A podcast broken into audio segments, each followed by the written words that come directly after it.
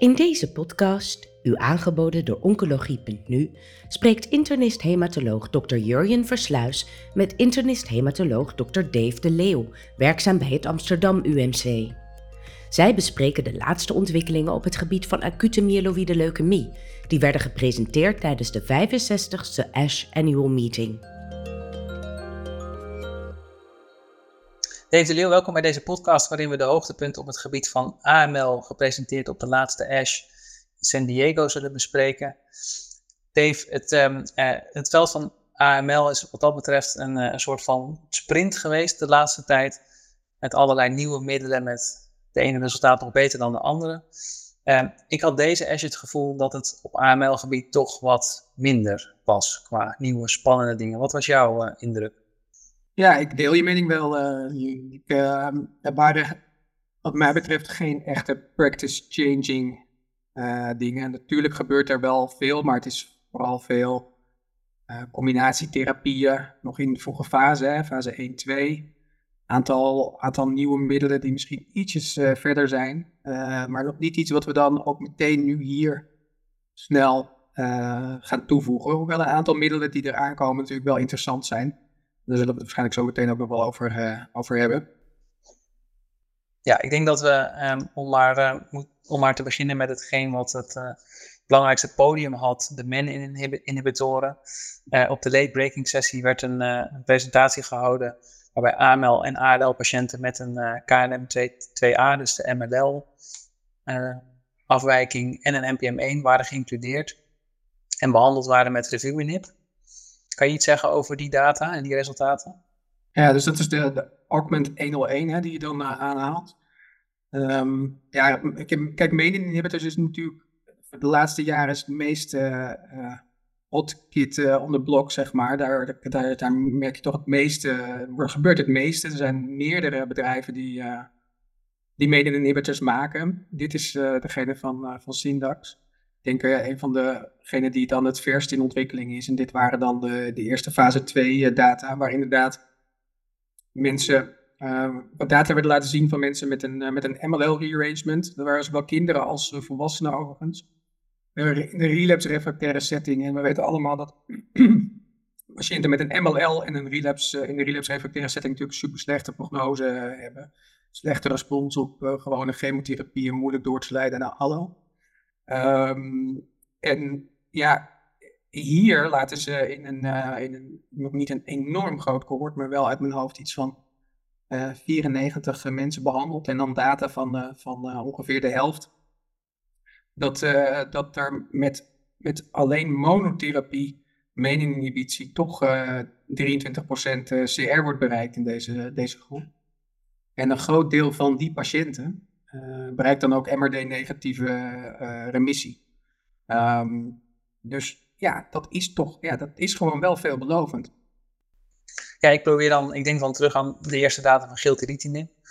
En die had in, in fase 1, 2 wel een iets hoger responspercentage, zo rond de 40%. Is dit al teleurstellend of zeg je nee, dit is zo'n slechte populatie, um, dat moet je hierbij wel meer in ogenschouw nemen dan de 4-3-populatie en dan moeten we eigenlijk wel tevreden zijn met 20% in monotherapieverband. Ja, ik ben eigenlijk nooit tevreden als dit uh, getallen zijn. het moet natuurlijk altijd beter. Uh, maar kijk, het gaat natuurlijk altijd met, met, met kleine stapjes. En uh, dit is monotherapie. Gaat waarschijnlijk straks in combinatie worden gegeven. Dan ja, vrij grote kans dat de responsen nog verder worden verbeterd. Uh, dus dit is niet waar het eindigt, dit is eigenlijk waar het begint. En als je dan kijkt naar waar het begint, dan is, dan is dat in deze populatie wat mij betreft, uh, wel een goed, uh, goed resultaat. Um, ja, waarschijnlijk zal het niet bij monotherapie blijven. En er zijn ook al uh, resultaten dat de mensen die responsen bereiken, dat die, dat die natuurlijk gewoon relapse, omdat er resistentie ontstaat als je monotherapie geeft. Dus ehm, men 1 mutaties worden er gezien. Dus dit is denk ik voor nu monotherapie een, een, een bridge om mensen toch nog te transplanteren. Uh, en, dan niet, en niet als eindstation. En overigens kregen een aantal van deze mensen na de transplantatie ook nog uh, uh, revumenib in onderhoud. Ja, Waarvan ja, we de waarde natuurlijk helemaal niet weten. Nee, nee, dat maakt het ingewikkeld. En ja, dan zijn grotere studies nodig en die gaan geloof ik ook wel komen. kunnen we misschien zo nog heel even bij stilstaan als we de niet-intensieve behandeling van AML bespreken. Ik wil eerst vervolgens heel even met je stilstaan bij de intensieve behandeling. 7 plus 3 heeft denk ik toch nog steeds een, een belangrijke rol. Ehm, maar je merkt ook tijdens deze Ash in Educationals wel dat er steeds meer gepleit wordt voor venetoclax bevattende therapie ehm, voor de oudere patiënt en misschien ook wel voor de jongere patiënt. Hoe luister jij daarnaar? Nou ja, voor de, voor de, voor de unfit is het, natuurlijk, uh, is het natuurlijk duidelijk. Voor de oudere, fitte patiënt, ja, dat, daar is het echt een verschuivend veld. Um, we hebben natuurlijk uh, nou, onder andere ook in Nederland zeg maar decitabine monotherapie vergeleken met uh, intensief. Dat kwam er al heel erg vergelijkbaar uit. En de gedachte is natuurlijk als je daar nog venetoclax aan kunt toevoegen, dat je toch nog meer emissies uh, bereikt. Ehm, en dat met name natuurlijk in die, in die ouderen die weliswaar fit zijn, maar natuurlijk toch kwetsbaar zijn, dat je daar misschien met de Azaven toch meer kunt bereiken. Um, dus ik denk in die groep zeker dat, daar is zeer waarschijnlijk dat we steeds meer minder intensieve therapie gaan geven in die groep, om dat eigenlijk toch te bridgen naar allo. Voor jongere, fitte patiënten, ja, daar, daar, daar zou het kunnen zijn dat het in de toekomst is, maar daar is het nu nog niet. En daar is, was in ieder geval één studie die nu eindelijk uh, prospectief gerandomiseerd heeft gekeken naar intensieve therapie uh, versus venetoclax en in dit geval met dan met decitabine. Uh, ja, dat is eigenlijk een van de eerste studies die dat dan gerandomiseerd uh, vergelijkt.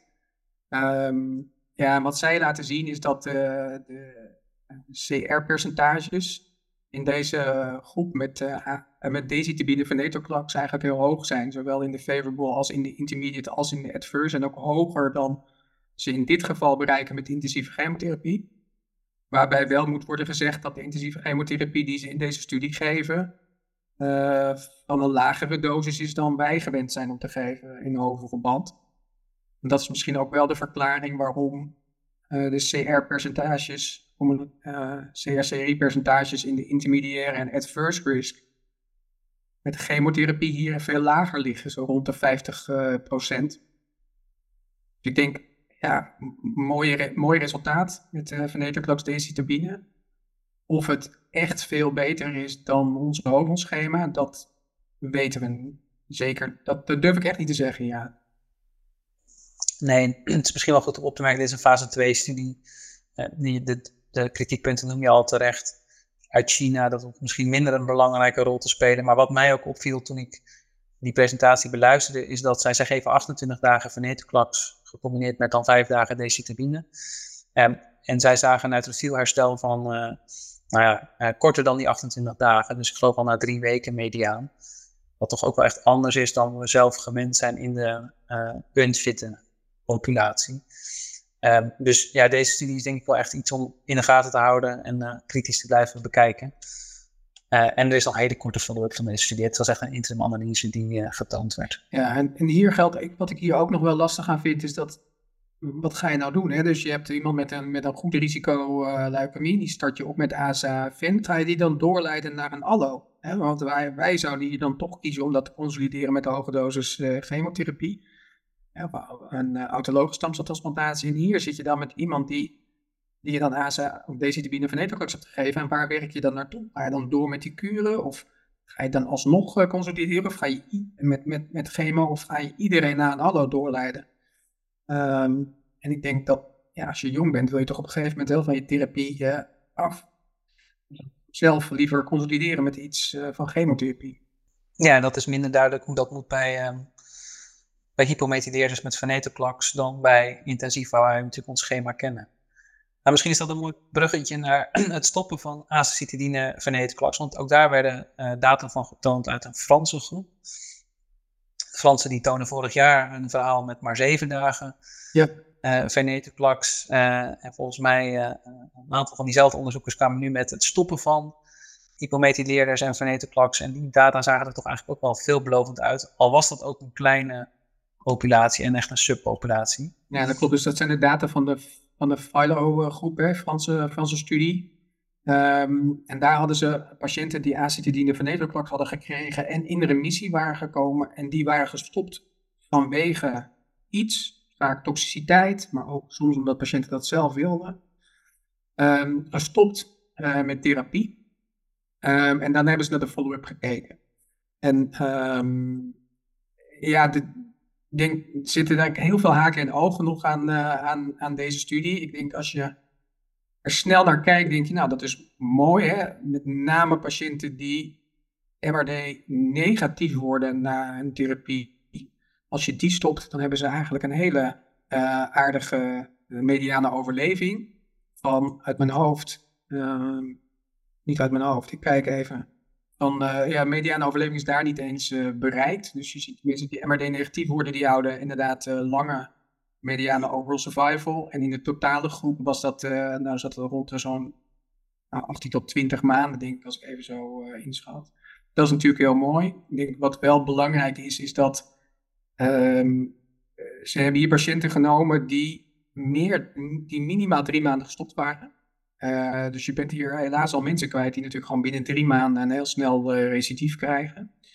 Um, en het was een vrij goede patiëntengroep. Dus dit zijn mensen waarbij 50% van de uh, patiënten had of een NPM1-mutatie of een IDH-mutatie. Um, ja, en dat zijn natuurlijk precies ook de mensen die vrij goed reageren op, uh, op azacitidine plus dat, dat me opviel dat uh, de helft ongeveer stopte met beide middelen, dus met zowel azacitidine als, als met venetoclax. En een deel van de mensen ging dan nog door met azacitidine monotherapie. Als je aan de curves vergelijkt, dan maakt dat niet zoveel uit. Maar ja, er is misschien wel een reden waarom je besloten hebt om iemand met AZA door te behandelen. Misschien waren dat wel de slechtere patiënten. Um, dus er zitten nog wel wat haken en ogen aan, maar ik denk het idee dat je misschien wel een behandelvrije periode kunt hebben, dat, dat spreekt me wel heel erg aan. Maar ik denk dat dat voor misschien een groep van de patiënten in de toekomst ook wel mogelijk uh, gaat zijn met, met strikte monitoring en misschien nou, bereiken van MRD-negativiteit en dan de strikte monitoring. Um, Ehm, want een deel van de mensen die herstart zijn, die bereikt weer een remissie. En dat is natuurlijk belangrijk, dat dan kan. Ehm, maar aantal mensen was daarbij nog wel heel erg beperkt. Dus daar zou ik wel toch niet helemaal durven inzetten, eerlijk gezegd. Nee hoor, ik deel je mening. Je, bent, jij bent, je klinkt niet heel erg overtuigd. En dan ben ik eigenlijk in de, het, het zijn denk ik provocerende inderdaad ook weer stof tot nadenken. En deze presentator sloot ook af tijdens uh, zijn uh, abstract met dat dit de grond was geweest voor een prospectieve studie, waarbij ze, ik heb het exacte design, design niet scherp, maar waarbij ze dit ook gingen uitzoeken. Um, en dan zullen we het hopelijk later weten. Nou, zijn er, je zei het al een beetje, zijn er waarschijnlijk ook populaties van patiënten die je misschien zou kunnen stoppen. En dat zijn dan denk ik de patiënten die bepaalde kenmerken hebben en ook in een goede remissie zijn. En dan moet ik toch ook denken, en daar zijn best wel wat abstracts van besproken aan de triplets. Um, je moet zo voor de luisteraars maar uitleggen wat wij bedoelen met triplets. Um, uh, maar het zou best kunnen zijn dat die vanwege hun responspercentages en, en een MRD-negativiteit die soms getoond werd, uh, dat dat de populatie is waarin je wel zou kunnen kijken naar stoppen. Ja, ik denk triplets gaat uiteindelijk waarschijnlijk de toekomst zijn. Het is nu zijn al die studies echt nog in, uh, in eerste fase, vaak fase 1, sommige in fase 2. Ik denk twee waren er voor mij um, het meest interessant. De eerste uh, was een studie van uh, Yilmaz. Dat is een studie waarbij ze quizartinib hebben gecombineerd met intraveneus decitabine en venetoclax voor patiënten met een um, FLT3 ITD AML.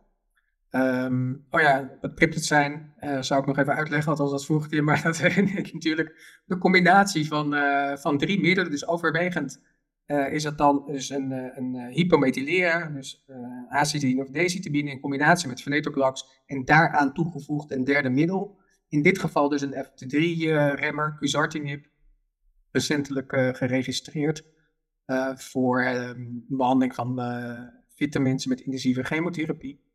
Um, en hier dus getest bij mensen met een relapse-refractaire AML. Uh, ehm, en, ook, en dat is denk ik, vind ik vooral het interessantste nog, bij mensen die uh, uh, unfit waren, maar een uh, nieuw gediagnosticeerde leukemie hadden.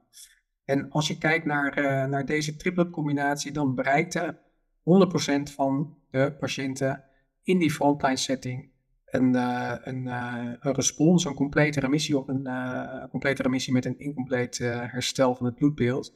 En grote hoeveelheden daarvan waren, de meeste van die mensen waren ook MRD negatief.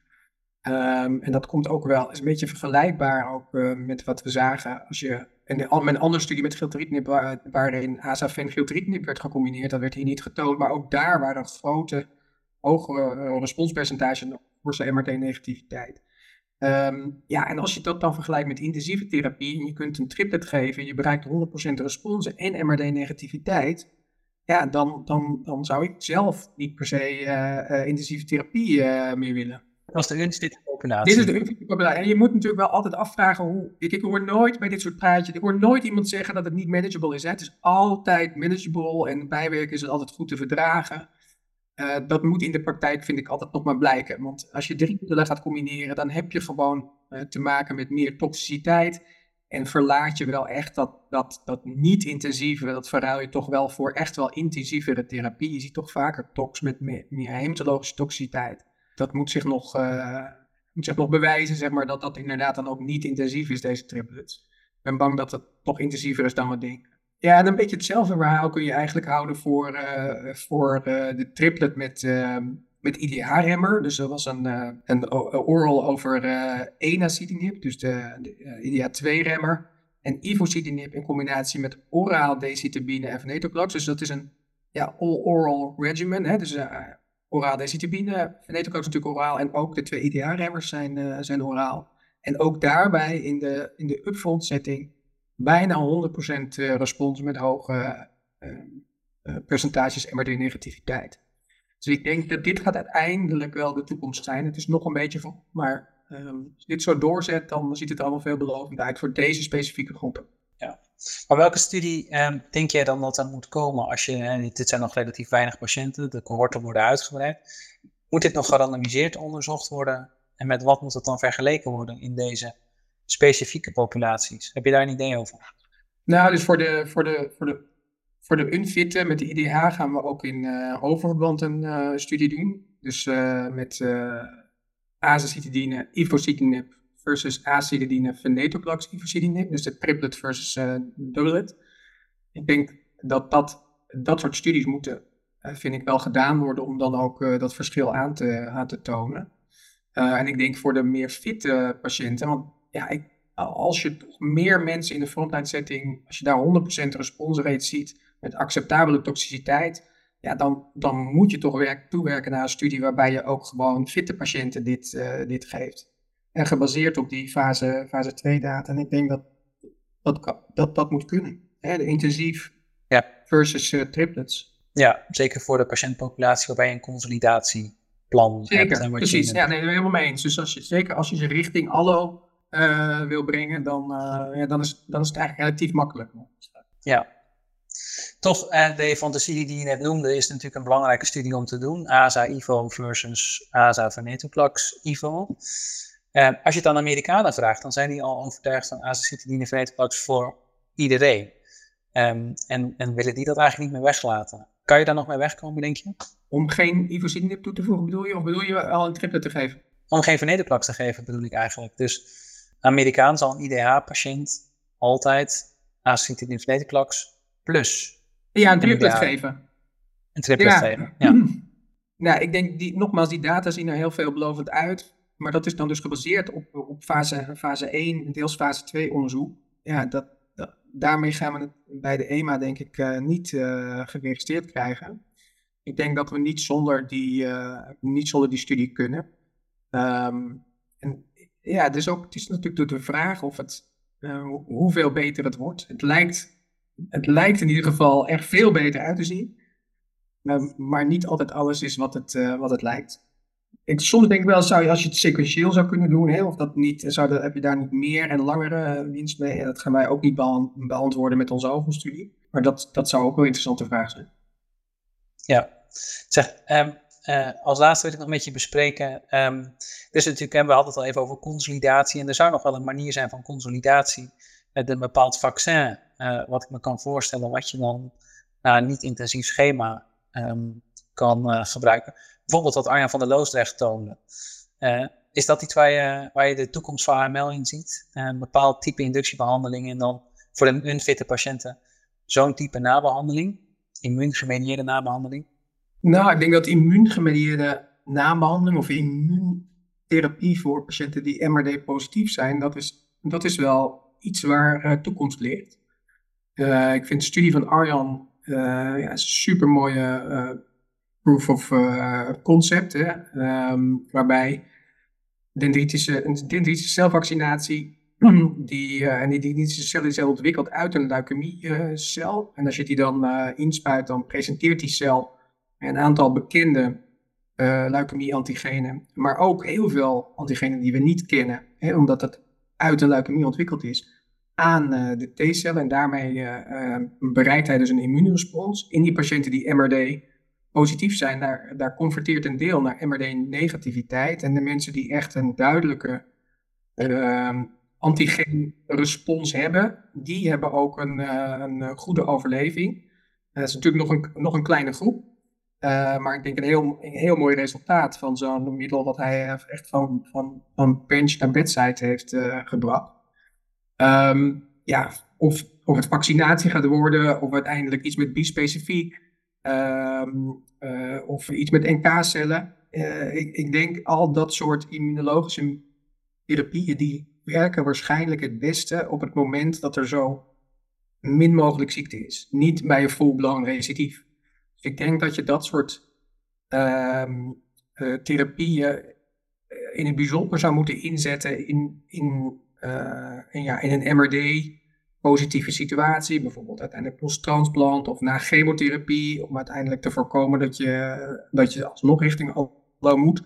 Um, ja, en die, studie, die, die, studies die lopen wel, dus die, die komen er voor een heel deel aan. Er waren ook op de ASH wel meerdere uh, studies met bijvoorbeeld die specifiek. Uh, of, inderdaad met die NK-cellen. We doen ook in Nederland uh, doen een aantal centra mee in die studies. Maar ze zijn allemaal nog in vroege fase. Dus eigenlijk allemaal nog in, uh, in 1-2. En welke van die het uiteindelijk gaat worden en wat er uiteindelijk door wordt geleid naar iets, ja, dat is nog veel te vroeg om te zeggen. Ja, ja. Nou, dankjewel Dave. Um, wij als fietsers, ik kan het niet laten om af te sluiten met dat we in ieder geval voor mijn gevoel op een stijlstukje van de, van de berg zitten. En dat we waarschijnlijk wel binnenkort weer hard de afdaling ingaan met alle nieuwe dingen.